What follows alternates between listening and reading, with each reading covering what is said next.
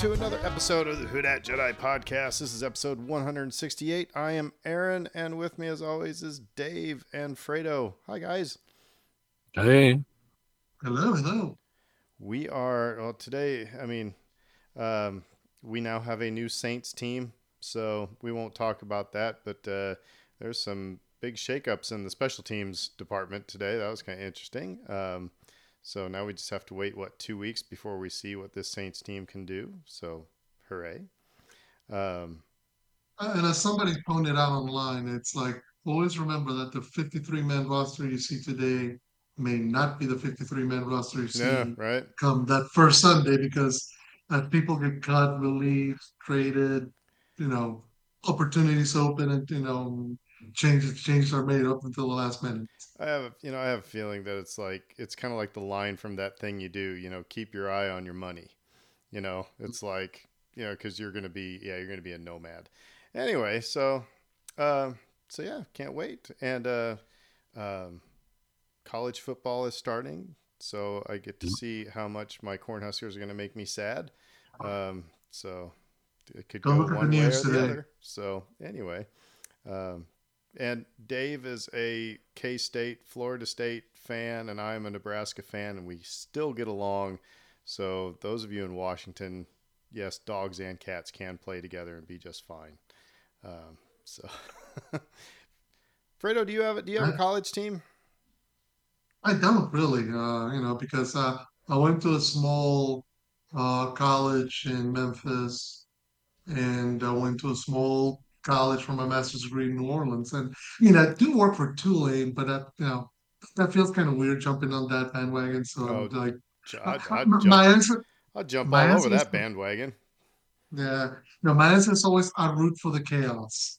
I root for by week five there being like five of the top ten teams having lost, and there being everybody's uh, you know top twenty just ripped to shreds because that's when it gets fun. Yeah, kind of like a big NCAA, you know, uh, March Madness bracket. Anyway, Exactly. yeah. So, and that also means that the temperatures are going to start coming down at some point. So, you know, hooray! But even more exciting, we had new Star Wars last week, and we have even more new Star Wars in 20 minutes here um, on this Tuesday night because the third episode of Ahsoka is going to be dropping.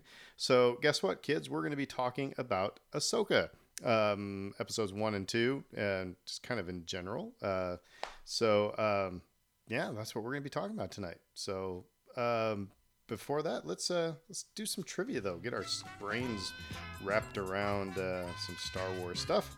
All right. So, to Dave. What rebel was originally slated to be a green skinned alien with huge gills? What Oh, rebel was originally slated to be a green skinned alien with huge gills? Yeah, that was Han Solo. I'm glad they chose wisely. Yes, that was to be Han Solo. Can you imagine that? Let- Let's let's all Mhm. close our eyes and imagine Han Solo looking like Swamp Thing. And is it the same movie? What if it was uh, Greedo? You know, like he looked like Greedo. Well, could he be and- could, could he be Merman and talk like Merman? You know. That yeah, would- it's that such, it's such a different yeah, it's such a different vibe. I mean, would Chewbacca then have been a human co-pilot, or would he have still been the lovable Well, big remember- dog that he is? Remember, Chewbacca looked like what Zeb looks like. Yeah. So, um, yeah, this is all all been weird. All right, well, one down. Good job, Dave. So, Fredo, to you, who calls R two D two a malfunctioning little twerp and a stupid lump? Who calls R two D two a malfunctioning little twerp and a stupid lump? I would venture a guess and says uh, C-3PO. It is C three PO. Man, that's kind of That, that was a layup. it's kind of let's uh, let, let's uh not have bullying kids um all right and Mhm. to me what diplomat rescued by Qui-Gon Jinn snipes that the Jedi's negotiations seem to have failed what diplomat rescued by Qui-Gon Jinn Snipes that the Jedi's negotiations seem to have failed. Um, rescued. That's that's weird. Rescued by Qui Gon Jinn seem to have failed. Um, that's not Nute Gunray, is it? No, Sio Bibble. Grr. Ugh. Yeah, the old guy with the beard. Yeah. Yeah, yeah, exactly. Sio Uh, Bibble. yeah, right. put me on the spot. I never would have guessed his name.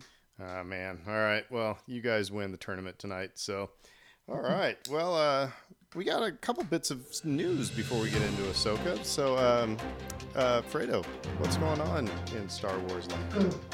So just I'll start with the one that came out today. So uh, today was the release of From a Certain Point of View, Return of the Jedi, which uh, I don't think Brittany uh, Williams wrote for this one. She's basically writing her own uh, novels right now and promoting them. But yeah, today you get the 40th anniversary, much in the same way as we got with uh, New Hope and Empire Strikes Back. From a certain point of view, Return of the Jedi. So it's out there for everybody to uh, grab and purchase and read and enjoy. Have you guys have you guys seen the um, the Shakespeare adaptations of the novelizations? I have. I actually bought the uh, the Odyssey of Star Wars, which actually turns A New Hope into a Homeric poem, which is actually quite a neat thing to We do. might might have to do dramatic readings with Aaron at some segment. Just you know, take a scene from A New Hope and you know, in the voice of Shakespeare. Uh, it's kind of like I don't know if you ever. There's a YouTube clip out there of the guy who does who did Winnie the Pooh's voice, and he like was he read all the Darth Vader lines um, Mhm. from from the opening of A New Hope. it was awesome. so look that one up. Uh, yeah, no, it's uh, it's fun. Uh, the other bit of news I got, and this is upcoming, but uh, we officially got announcement that Mandalorian season one and two are coming for physical media. So December twelfth, 2023, you're able to buy Blu-rays of the first two seasons of Mandalorian, which I believe would make them the first Disney Plus shows to be available to own on a medium, on a physical, on a physical medium, which know- is kind of a big deal. My my gut reaction was one, and then immediately followed with um, a totally different reaction, and I'm gonna have to go buy that because it's like what happens when Disney Plus goes belly up, and suddenly I can't watch The Mandalorian anymore. You know, even if I want to, like on a sick day or a you know just a veg out day. Uh, okay, way to way to take my money some more there, Disney. No, because you make a point because I was reading an article in The Guardian today, which was discussing the very reality of shows coming off streaming services. I mean, they're putting it in the framework of the current uh, writers and actors strike against uh, the studios for the residuals uh, uh, payments that they're, they're not getting from streaming services.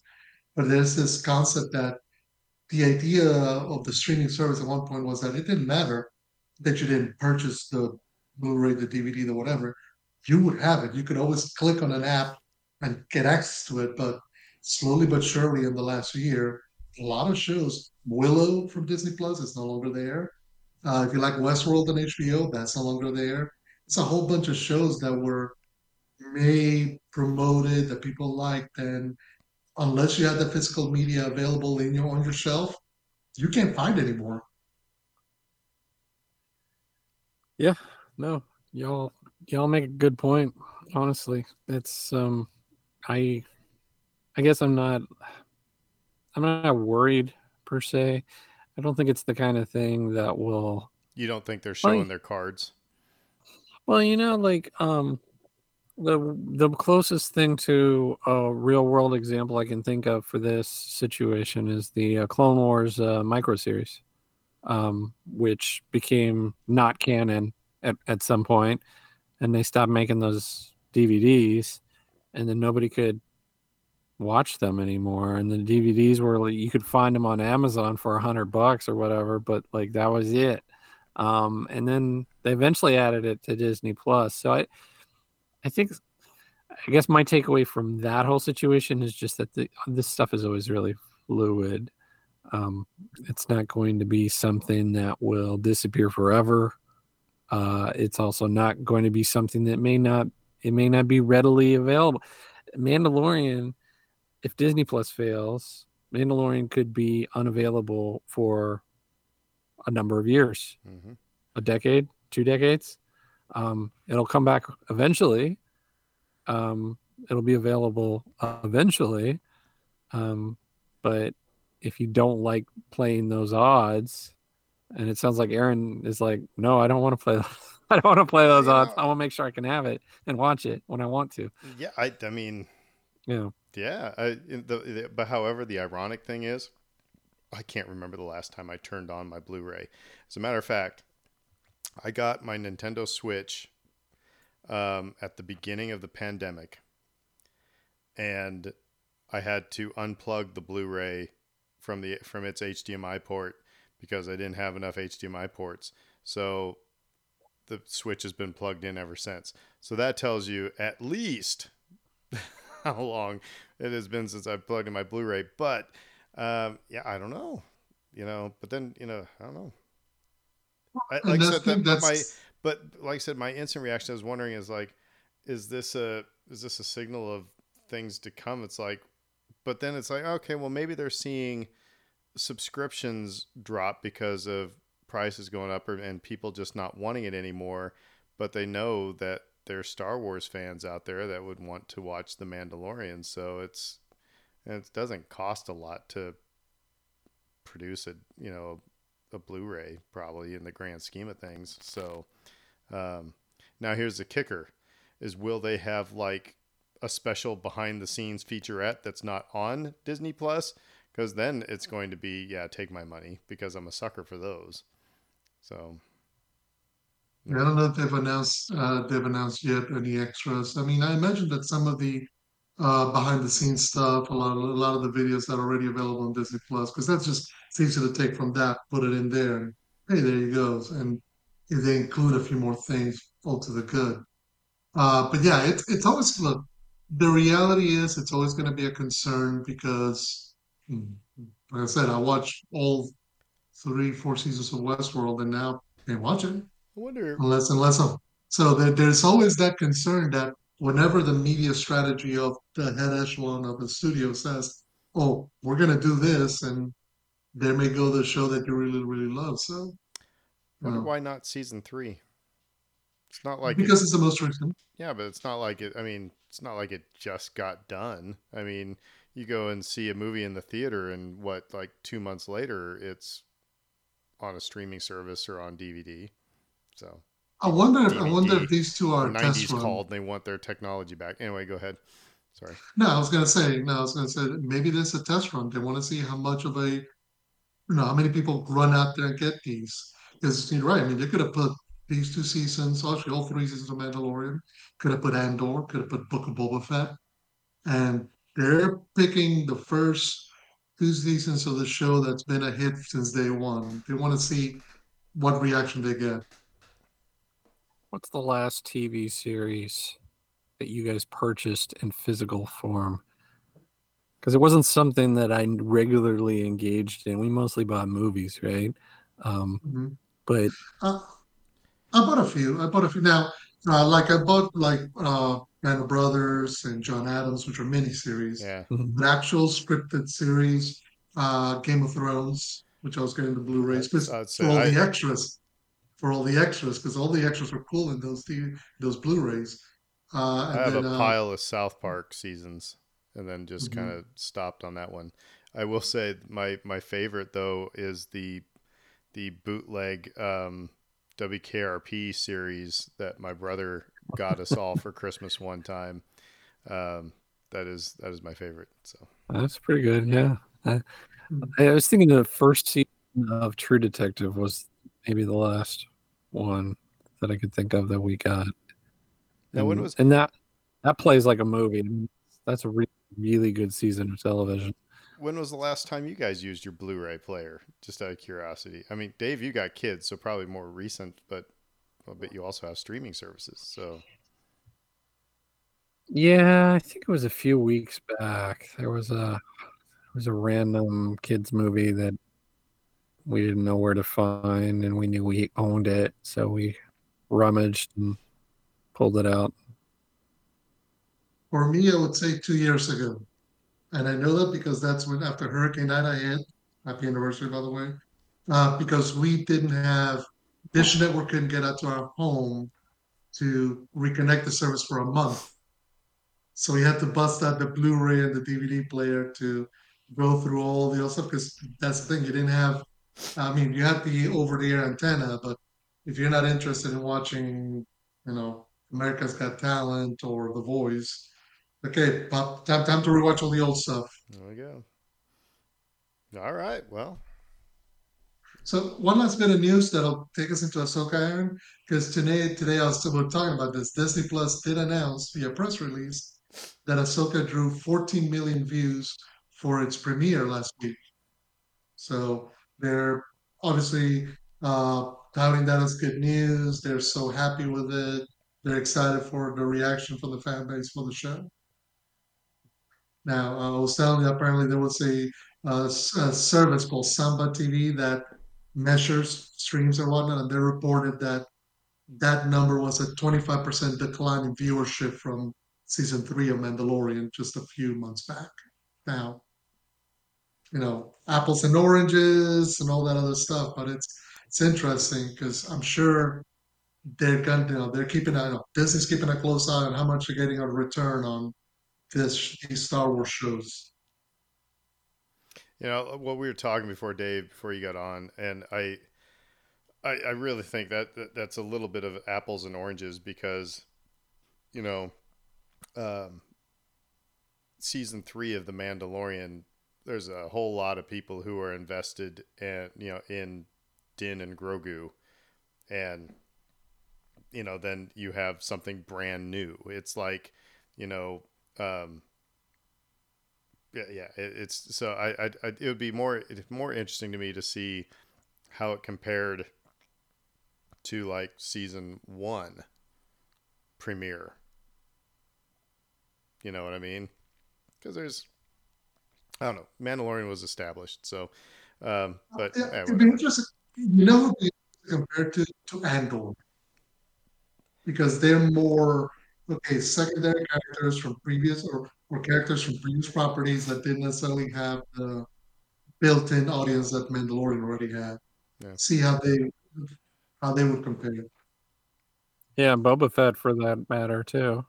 Um, you could, I would love to know um, how it compares to those, those properties. But yeah, I you know I think I a lot of people were talking about it. I think it was popular. Um, it's uh, it's off to a fast start. I think. Well, let's let's dive into it right there because the first bullet point I have. So we have we had two episodes of the Ahsoka of Ahsoka. Called. First episode was Master and Apprentice, and the second uh, episode was Toil and Trouble. So just your overall reaction to you know, like I said, I don't have to get into specifics.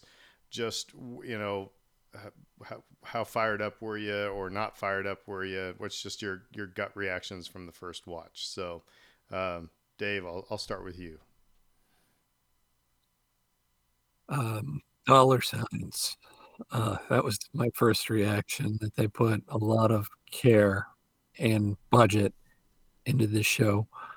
Uh, and I really, I mean, I, again, I appreciate that because that's um, a better way to achieve your vision uh, when you've got financial backing behind what you're trying to do. So, um, you know, as a fan of Star Wars, I, I, I did appreciate seeing that. And uh, it extended throughout. I mean, like obviously the cast is not a bunch of no no names. Um, they spared no expense on the visual effects, um, the the sound. Um, I think like that might have been one of the first things that just jumped out at me. It was just like the the, the scoring and how classically Star Wars it sounded, and and just how much investment there must have been in that. Um, because it wasn't just that it was evocative of classical Star Wars, but that it was good as well. I mean, it was it was actually good. Um, and so like those were the sorts of things that jumped out at me. It's just like there was there was a lot of quality. The, the the bar is high at this point. I guess I'll say that after the first two episodes, like the bar is very very high, and uh, I'm excited to see where it goes. Fredo. Yeah, I think uh, just initial thoughts were really, it felt like confident directing, and you can tell how much Dave Filoni has grown as a director. He's not directing it. Well, he directed the first episode. I, th- I thought what I thought somebody else he he wrote them, but I thought that it was wrote, directed by um, somebody else. No, he directed episodes one and is going to direct episode five. Yeah, he directed episode one. Dir- okay. uh, episode two was directed by Steph Green. Yeah, okay. Mm-hmm. So, but but that's kind of my point is that he's gotten so much better from uh, Clone Wars, Rebels, Mandalorian. Like the the opening felt like classic Star Wars. Like that combination of Western with Eastern sensibilities. Uh, you know, from the opening scene, that was fun than the scene with uh, Ahsoka in the temple. That felt like straight, you know, like they were mixing Star Wars with Indiana Jones. So I love it when they do that. I love when they throw in other genres underneath the Star Wars just to kind of mix it up. Yeah, it was like Indiana and, and Jones and Fifth Element and Star Wars all got in a sandbox and played. Yeah.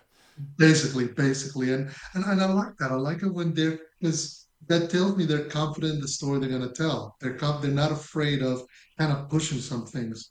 Uh, overall, the first two episodes you know, they were great, shot well, acted tremendously well. The fight scenes, choreography was tremendous. The music was just impeccable. I think they've done a great job. And uh, it, it, and the other thing I'll say just right off the bat, it felt different from Mandalorian. It felt different from Andor. And that's always one of those things that I'm beginning to look for in these different properties because I don't want it to all feel kind of like a uh, not to disparage them, but like if you ever saw the CW Flash Arrowverse shows, you know, when they were doing Green Arrow, The Flash, Supergirl, they all felt that same. We're all making this in a backloading Vancouver kind of vibe. You know, this doesn't feel like this. Actually, feels like they're actually putting the care and effort into making these shows feel and sound and look like they're in Star Wars but different. Yeah, and I was, I was, I was over the moon um, and, and it's like you know I watched both episodes, and then the next day I started watching them again, and then then Britt and I got to watch them together after that. So I mean, it's the the rewatchability is there. Um, I, I dug it that much. Um, Dave, all the things you said, and we're gonna that's our next bullet point we'll talk about. Um, this this thing, and I've liked all the other episodes, or all the other series. And by God, we just had one a couple months ago where Darth friggin' Vader was, you know, in half of it. And this felt like Star Wars. It felt so much, like you said, from the way that it opened up. We had a crawl, you know, a, kind of a crawl. We had, you know, it, you know, the pan down to the ship. You know, we had lightsabers, we had blaster fire, we had talk of Empire. It, it I mean, but it did not feel like a rehash. So it was. I mean, and it was. It was. Even though, and a lot of people criticize this these two episodes for being slow, and I didn't think that at all. Um, I, I thought it. I thought it paced well. Um, like I said, just the just the rewatchability. That was that was my first. I was like, I, I can't wait to watch it again. Um, so I want I want to jump into that the aesthetics part of it. Like I said, Dave started talking about it. Uh, the music is I think the best music that we've had in any of these series. And I mean, it's it's not like we're playing fair because it's Kevin Kiner, the dude who did like Rebels and and uh, Clone Wars for um, Dave Filoni. So he he's he's already you know seventy five percent there you know but we had themes for people you know because there, there, was hera had a theme and sabine had a theme and ahsoka has a theme you know and so there were there were those clips that came back that you may not be mm-hmm. as singable as like darth vader's theme or you know the force theme but you recognize them if you watched rebels um, or the clone wars um, so yeah the music was just great and there were times where there was no music and then when the music came in, it was like so. It was just you're right. It was well put together, and I agree with you 100, percent Dave. The and then I'll, I'll let you guys talk about this.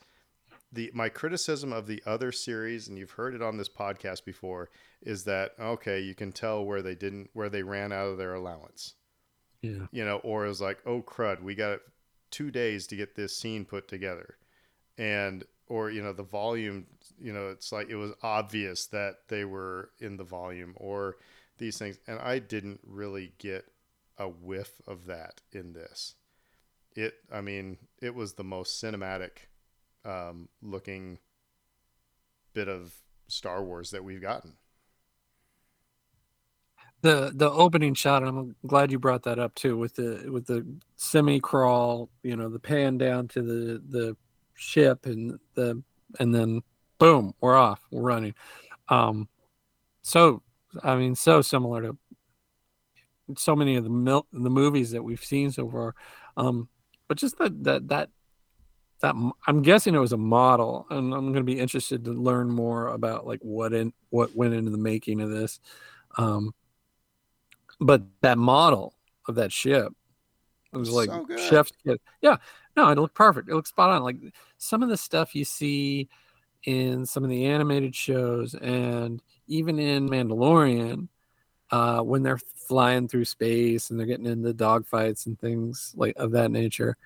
It looks fine. It gets the job done, but it just doesn't look as good as that stuff that we saw on the big screen so many years ago. And so, um, just for him to get that right, right out of the gate, like, all right, we're in. You know, I'm in now, and he, the cues and the music. You're talking about like the French horn, uh, like you hear this like front and center French horn like early on in this show, and I'm like, okay, you know, like I, you know, I loved what we got in Mandalorian and some of the other series, but like I'm transported. It's like I'm in Star Wars, like you said. Like again, like is is something Star Warsy enough? Um, well, th- there's there should really be no debate about that here, at least in terms of the ambiance and the um, design, the overall design of the series.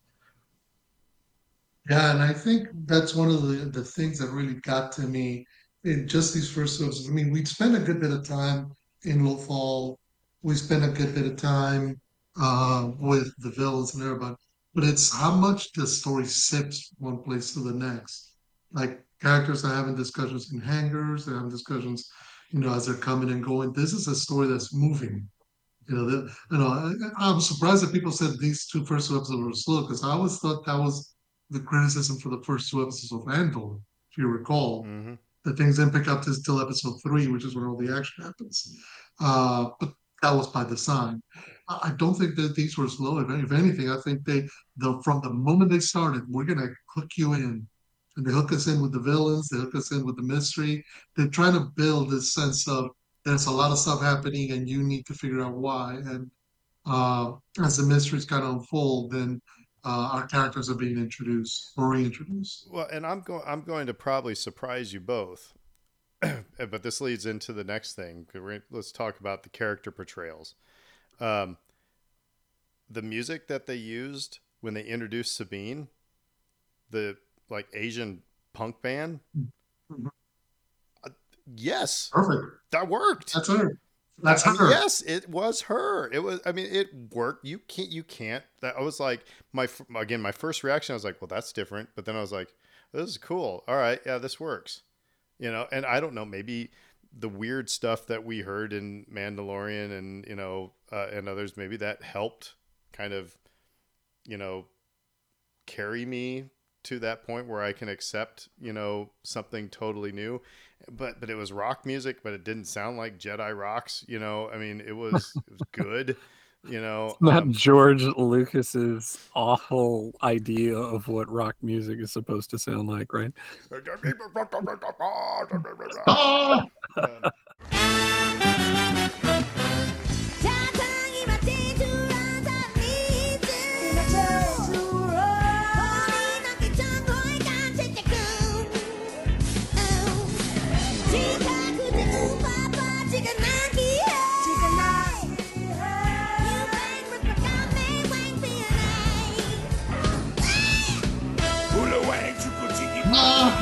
it reminded me a lot of when the uh, when Jedi Fallen Order hired the Mongolian rock, rock band the HU to give them a song for the uh, part of the game where Cal Kestis is fighting in the arena. Of course, you're gonna you know they're gonna give you something that feels like it's part of Star Wars, but it's not. While at the same time, like it feels part of the world. And more than anything, I think the big key was that they hit the essence of uh, Sabine. This is she's a graffiti artist. She's uh, colors her hair different colors. She's a she's a she's rebel. She's a she is So a rebel, in every way. Yeah. Um. So okay. So yeah. Let's let's talk about because there was some there were some surprises in here. Um. First of all, I want to say you know like I said I we have our I have my um my family litmus tests. I haven't talked to my in laws yet. But Brittany hasn't watched really any of Rebels. She hears us talk about Rebels, um, you know. eh, but I asked her. I said, "Did you feel lost at all?" She's like, "No." I mean, they they did a good job in these two episodes of just kind of saying who people were, what the dynamics are, and you know where we are, you know. And then, but but okay, so I was excited when he introduced Jai Kell, Senator Jai Kell. I was like, oh wow, he's here. That's cool. And I was like, well, you know, and Ryder Azadi is the is the governor, and it's Yeah. the same dude who voiced him. And it was like, well, that's cool. You know, so there's there's that again that element of the people who watched Rebels are like, yes, and the people who didn't are like, okay, cool. I know, I understand who these people are.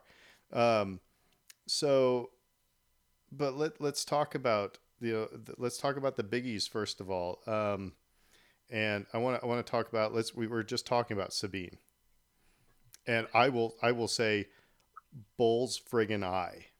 Yeah. And I was the one. I was the one. You go back into these ep- past episodes, and I was like, why can't they just get, you know, Tiya Sircar and you know, or Sircar, and because I that voice was so important. But holy cow, did she just nail it? My favorite character in the series so far. I mean, like uh, the antagonists, I I love. I love all of them, um, but like uh, they don't get as much screen time, so it's more of a you know they do as much as they can with a tiny little amount of work. Uh, Sabine's front and center.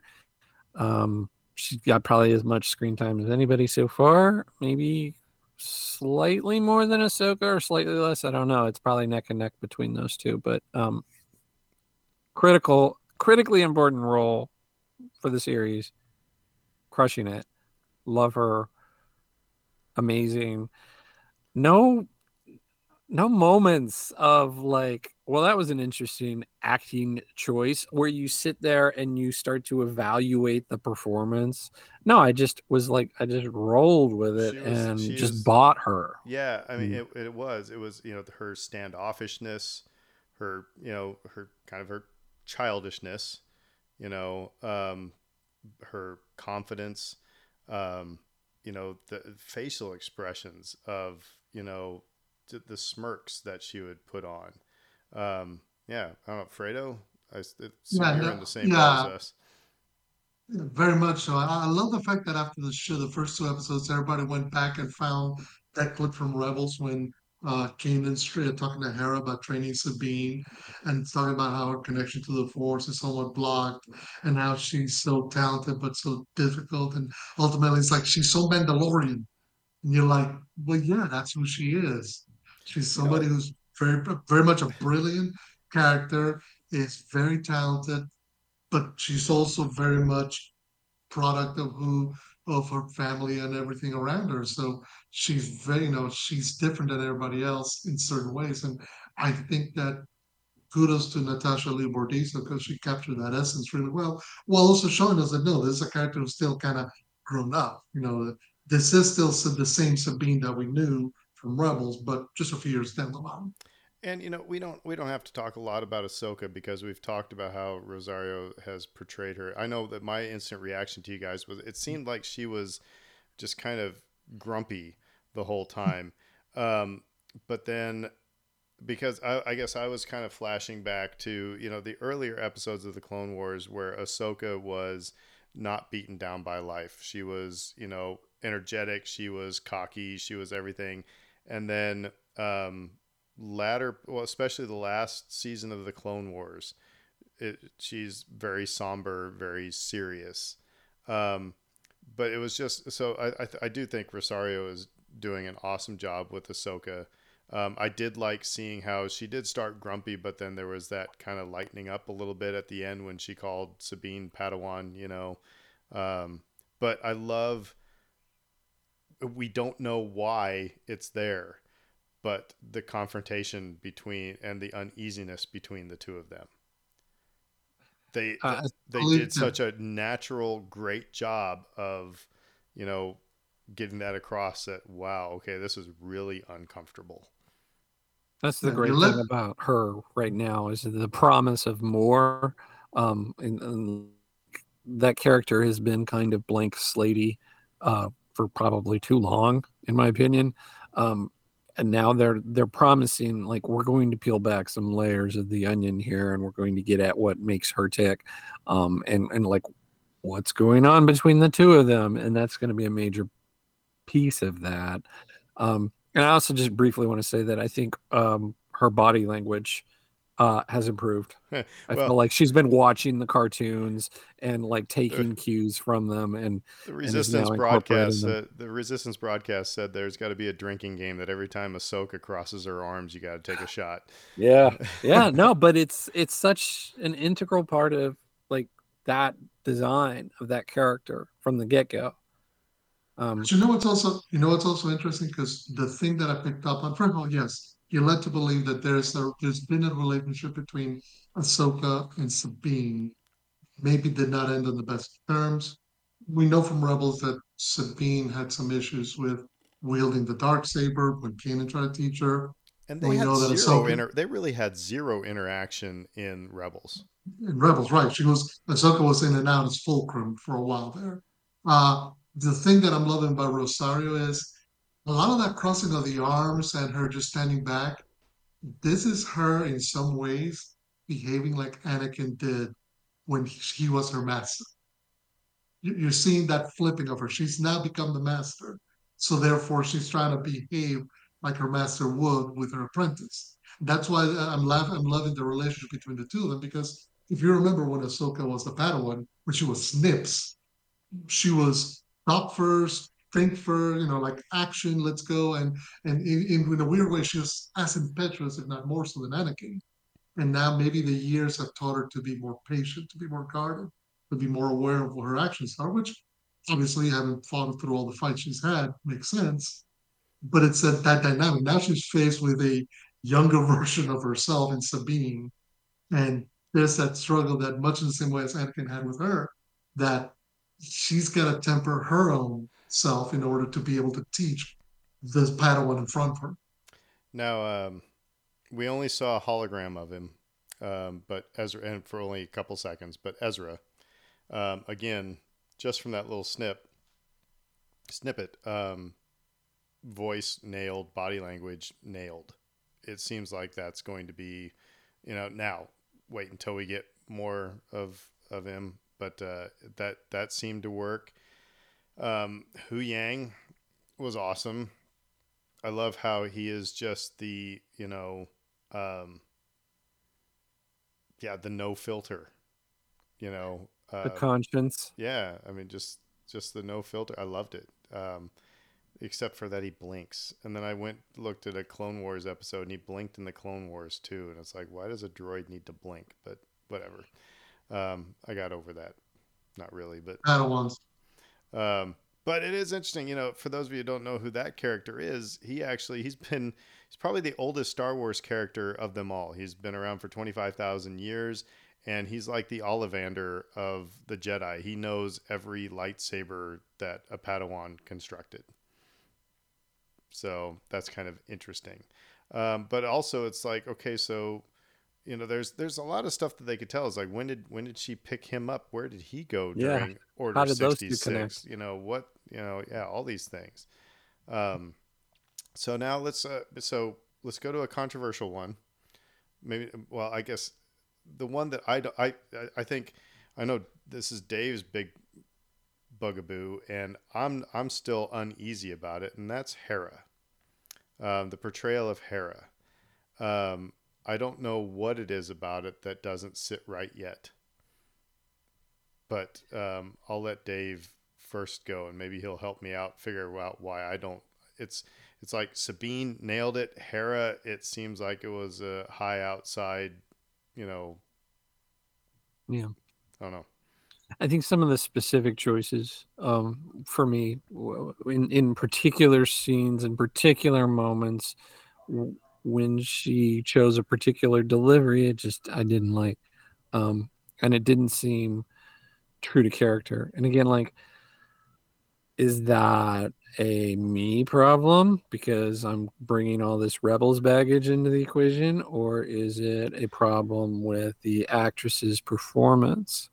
um and i don't know the the full answer to that um but again like i would i would say what aaron just said which is like i'm i'm a little apprehensive about it right now i wasn't a fan of what i saw um but again she's she's playing it very differently than Well, I just you would maybe expect that character to behave to me, there's two things. Um, Uh-huh. One, first of all, you, you helped me figure this one out finally. It seems like she doesn't have a care in the world. And in Rebels, she had every care in the world. There was something that was always driving her, and and she's just kind of like, "Oh, you two are just difficult. You know, you just you're good. You'll be good friends again. You know, everything's going to be fine. You know, that's just kind of the vibe I got, and that's not really the vibe that Hera. There's a little bit more edge to her in Rebels. Um, number two is that, and this is going to sound, she she just looks, she looks younger than what she did in the cartoon. yeah yeah a little bit. I mean, um and so that's kind of she looks like the youngest of all of them. And i i don't mean that as a i don't know it just something is just kind of i mean because the costume is there. The the design i started wondering i was like well did they design the her head tails correctly? Yeah they did that. Um so it you know to be completely fair uh ahsoka's voice bothered me considerably when i first saw her when i saw rosario's version of her because her voice is so much deeper um than ashley eckstein's and it just i couldn't get past that for a while and now i'm okay with it. So it took some time and so i'm willing to sort of take that mentality here but at the same time yeah, exactly. She she's playing it very cool. I'm cool. Hey, we're all good here. Hey, you know the, where, everyone's good. where it finally started to feel like feel like Hera was when uh, there was two ins two places. Um, well, one when they were interrogating the uh, the shipyard people. You know, Mhm. she started getting some of that. You know, kind of don't mess with me, Hera vibe. So that was good. And the other was when Ahsoka said found the map for Thrawn, and she realized that okay, this could lead to Ezra. Because here's a person, uh, you know, that she she lost the love of her life. She lost, you know, basically her son in Ezra. You know, has watched through the Galactic Civil War. You know, you kind of would expect this this general to be a little bit more jaded or or not i mean it's like you kind of would have expected instead of saying well you two are just i thought that you could being difficult is what made it work instead of i think hera would say you know what? You two need to just figure this out. You know? I mean at this so it just it just doesn't jive with where she had come from. I don't know. Fredo?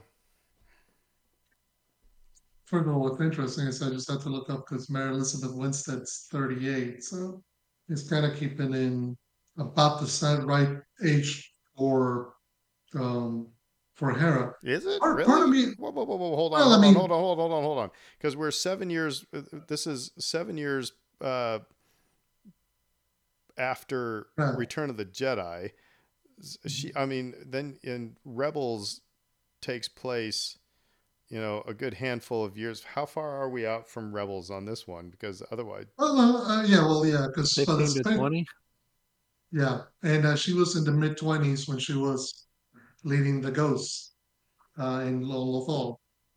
Hmm. According to Wikipedia, she was twenty four by the time of uh, Rebels.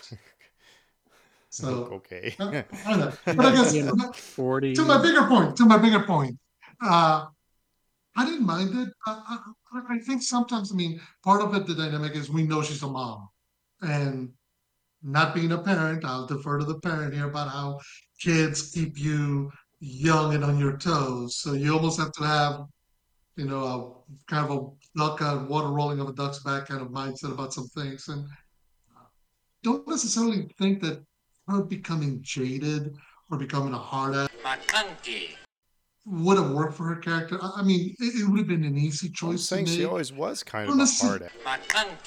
I mean, a little bit of a hard ass. And it didn't seem to be there in this. but because what was going on at the time. Remember, she's in the she's leading a rebel cell behind enemy lines to disrupt the Empire's plans. Now she's a general in the New Republic, and as far as the New Republic is thinking, everything's perfect. You know, of course there be you know things are going great. The New Republic has finally triumphed. So maybe in some ways she's dropped some of that guard and some of that hard edge that she felt she needed to have during the Galactic Civil War. Yeah. Uh, fair. To, so to me, I didn't mind it. I, I know I, I kind of understood, kind of okay, maybe they'll go something different.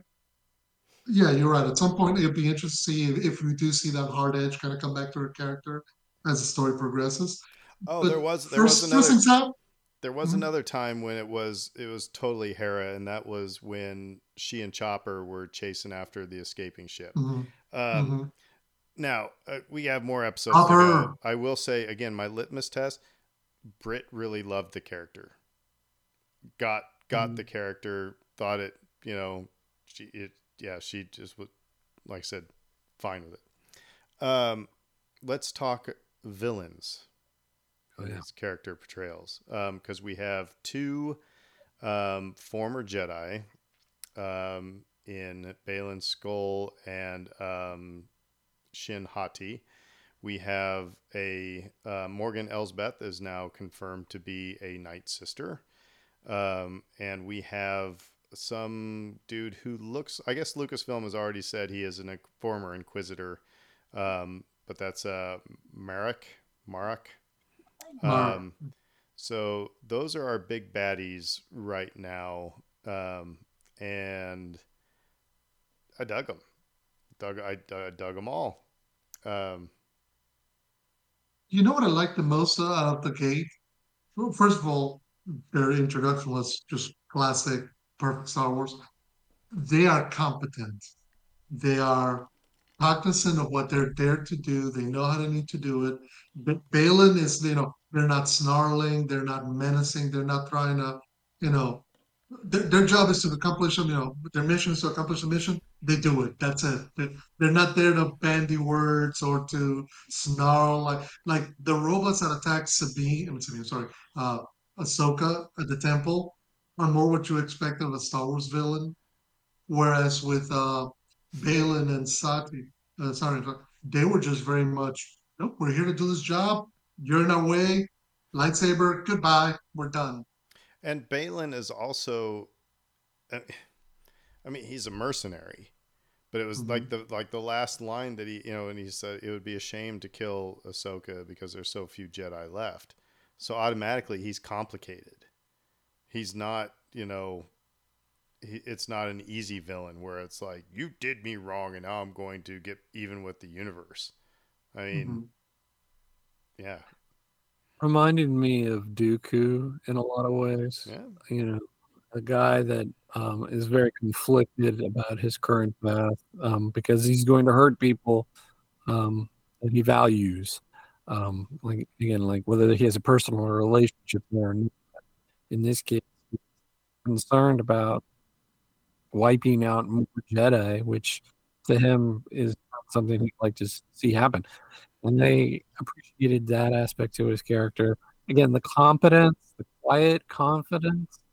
He just is very much aware of his own abilities and his place in the universe. and I I'm really fascinated by him. Um, and again, his apprentice, we haven't we haven't seen very much with her yet, but I loved their dynamic. Um, and w- it remains to be seen if this is going to hold true. But she like respects that teacher apprentice relationship. Like, there's not a whiff of rebellion No, in and, her yet. and he's very he's very calm, and she's a storm. I mean, when Right. she yeah, there's, it's there's a lot of fury there. And, and but- but she understands like Mhm. this is the pecking order, right? This is the guy. He's the boss. I'm gonna do what he says.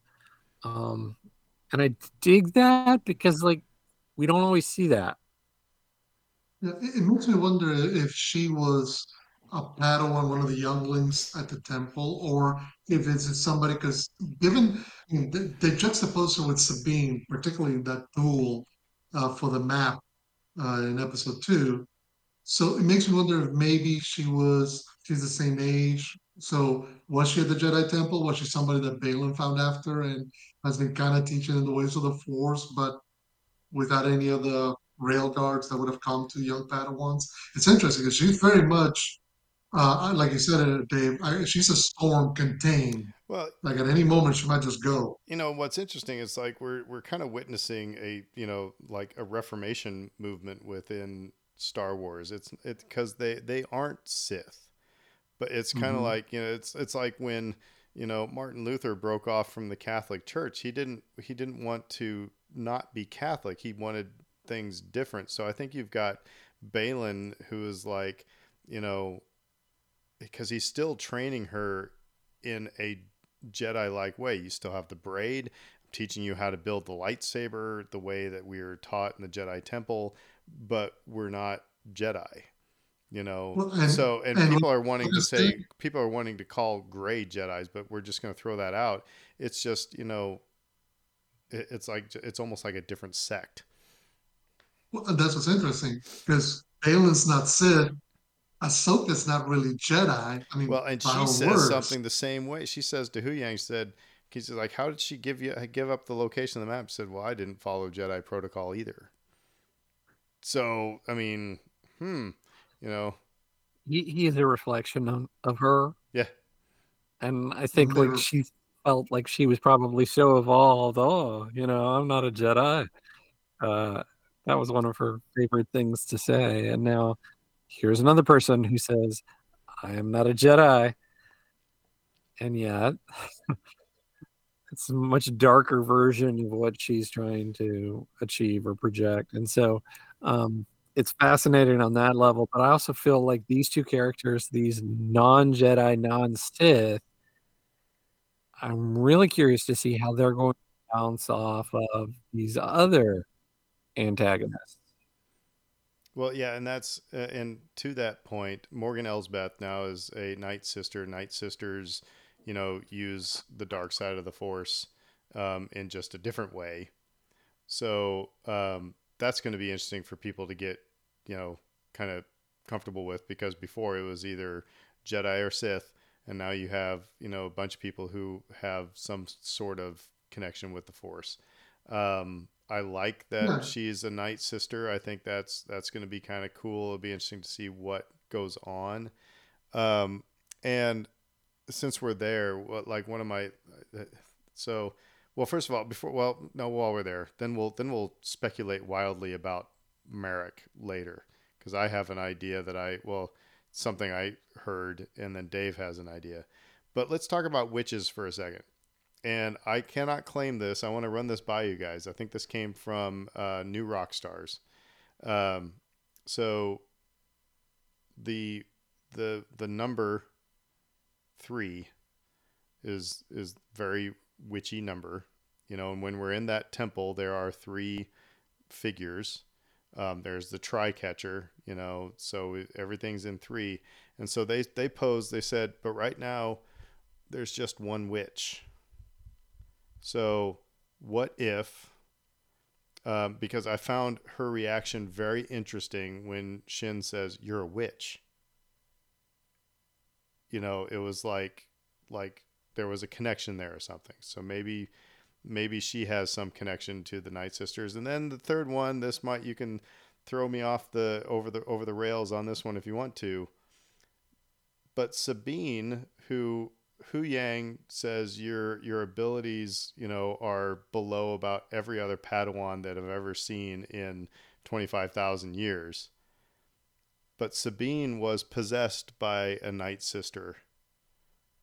So is there some sort of residual and maybe that's where this force connection that she has comes into play. What if the three witches end up being obviously Morgan, Shin, and Sabine? We don't have to spend a lot of time on it, but it's just interesting to think about. I mean, because because like I said, Sabine was possessed by a night sister for for a whole episode. I think it's important, like again, like at the risk of repeating ourselves, is that like what we're seeing here in this series, and I think like what makes this series valuable already, two episodes in, is that we're not seeing people that are narrowly defined in a particular Jedi Sith way, right? Um, and regardless of whether any of these people are going to become witches or um Tell Kate it's okay. She has nine Yeah. fingers left. yes yeah you, you still have your fingers um yeah linus wanted a cookie so yeah, be careful Thank you. um uh, as, you know as i was saying though i just think like there's value in um showing you something new showing you something Well, and different I- and I- and, and I we're on that path right now where you're seeing all these different characters that you cannot just put into a tidy little box and say that's what they are.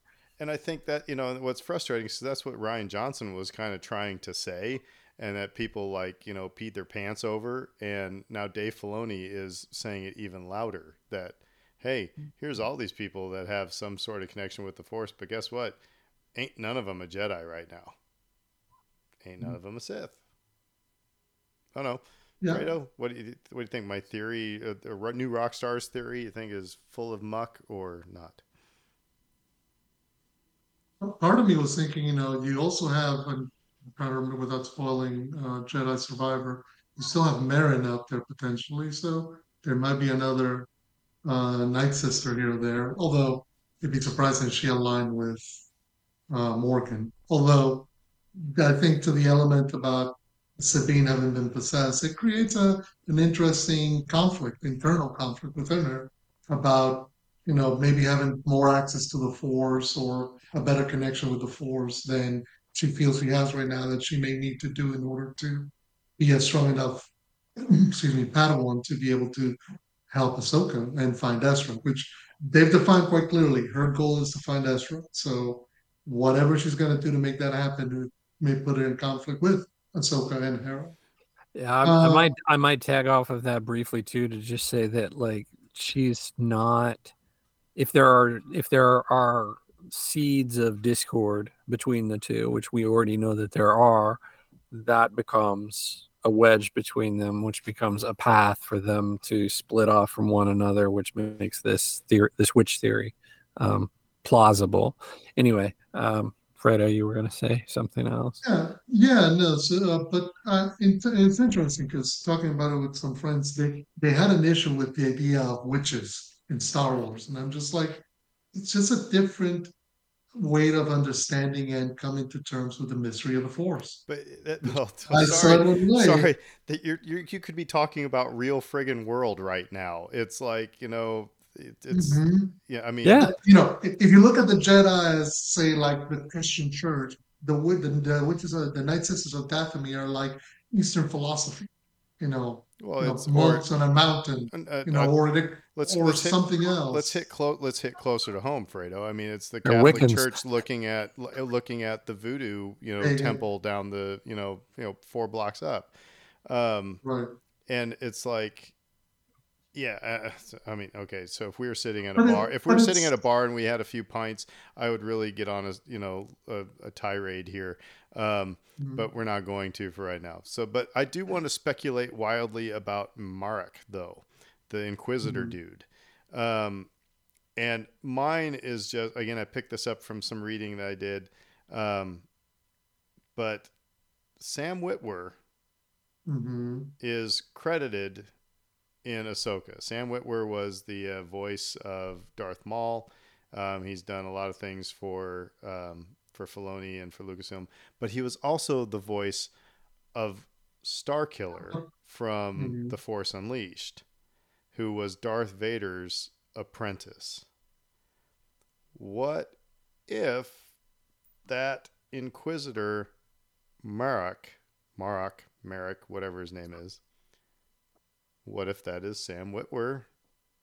And is will we get and maybe so that would be we have Starkiller and then does that lead us to why this thing is called Starkiller Base in um by the Force Awakens? Seven. Yeah. I don't know. That'll be. I mean, like I said, that's just kind of a. There's not. I mean, I'm like the guy with the post-it notes and the red red Yeah. string. Mhm. But I mean, we'll have to watch that. I mean, that's kind of interesting when you see you know that name credited, and there are some. It's it's it wasn't a difficult connection to make, but mm-hmm. but Dave, you have another idea of that character. I do. Woo! Right under the buzzer. Um, I- Sam Witwer, and we have a night sister. I'm not sure that's a coincidence. It might be. It might not be. Are you bringing Darth Maul back to life again? I'm not talking about Darth Maul specifically. I'm talking about potentially a Night brother that isn't Maul. Maul's dead, we think. We're pretty sure. But a Night brother that isn't Maul. Perhaps a brother. Perhaps somebody of no familial relation, but just one of the species that resided on that planet and were subjugated by the Night Sisters and were particularly force sensitive and might become proficient with a lightsaber. I don't know. That's that was that was my immediate takeaway because I I just saw Night Sister, I saw Sam Witwer. I thought, yeah, maybe, maybe. What's interesting is that we didn't hear a voice out of him at all. That's true. And by the way, can we talk real quick just about the, the most badass McConkey. move was when the double bladed lightsaber was flying back and Ahsoka just kind of moved her shoulder. So yeah, that was good. that was pretty cool. That was pretty cool. Um, I was just saying, totally an Anakin move. Oh Yeah. yeah. so I mean, like I said, I I was over the moon with these first two episodes. Now I'm going to watch another one here in a couple minutes, um, and you know, and we've got six episodes to upset us. But um, and what I find interesting, people talking about how weird it is that Star Wars has introduced another galaxy, and that's the least of my concerns in this. um, I Yeah. mean, it's like all that is, it's all, folks, it's all a MacGuffin. You know, it's just we need, you know, I don't know. And then they're they're trying to read into it. You know, it's like because Morgan says uh, she, it, usually people say space and time, but she said time and space. So is it like uh, I don't know. But basically, I mean, everything's just set up for them. You got a race of the baddies versus the goodies to get to Thrawn first. Um, so you know, I I don't really think there's anything beyond. I think I, briefly, I think there's something sort of valuable in that from a storytelling perspective, which is that there's this new galaxy. That means there are new threats. Um, Yeah. like the you know the the rebels won. They're on top of the galaxy. You know the emperor is dead for now. Uh, the emperor's gone. Uh, we're now. won. Yeah, we've won. You know, a different galaxy is a different story. There's n- no telling what you might find out there. And can we just write quickly, because I love that they did this in episode two. They went back when they were going to Corellia to figure out what the heck uh, the plans of the pack guys were, were, and they get this uh, impresario who's they decommission all these ships, and it's like, oh wait, all these guys were former Imperials, and they're still all very much for the Empire.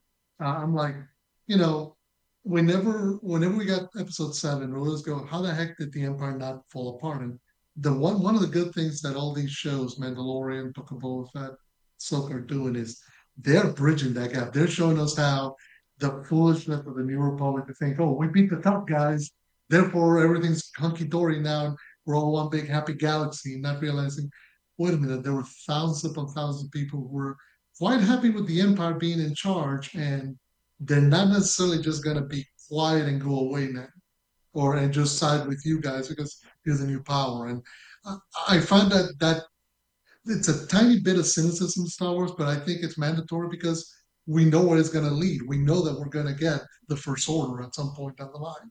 So I love the fact that they're not saying, "Oh, the galaxy's perfect and everything's fine." If anything, the New Republic is quite blind to the reality on the ground around them, which is hilarious because they were the once upon a time the roles were reversed. They were the guys on the ground, you know, finding ways to upset the Empire's apple cart.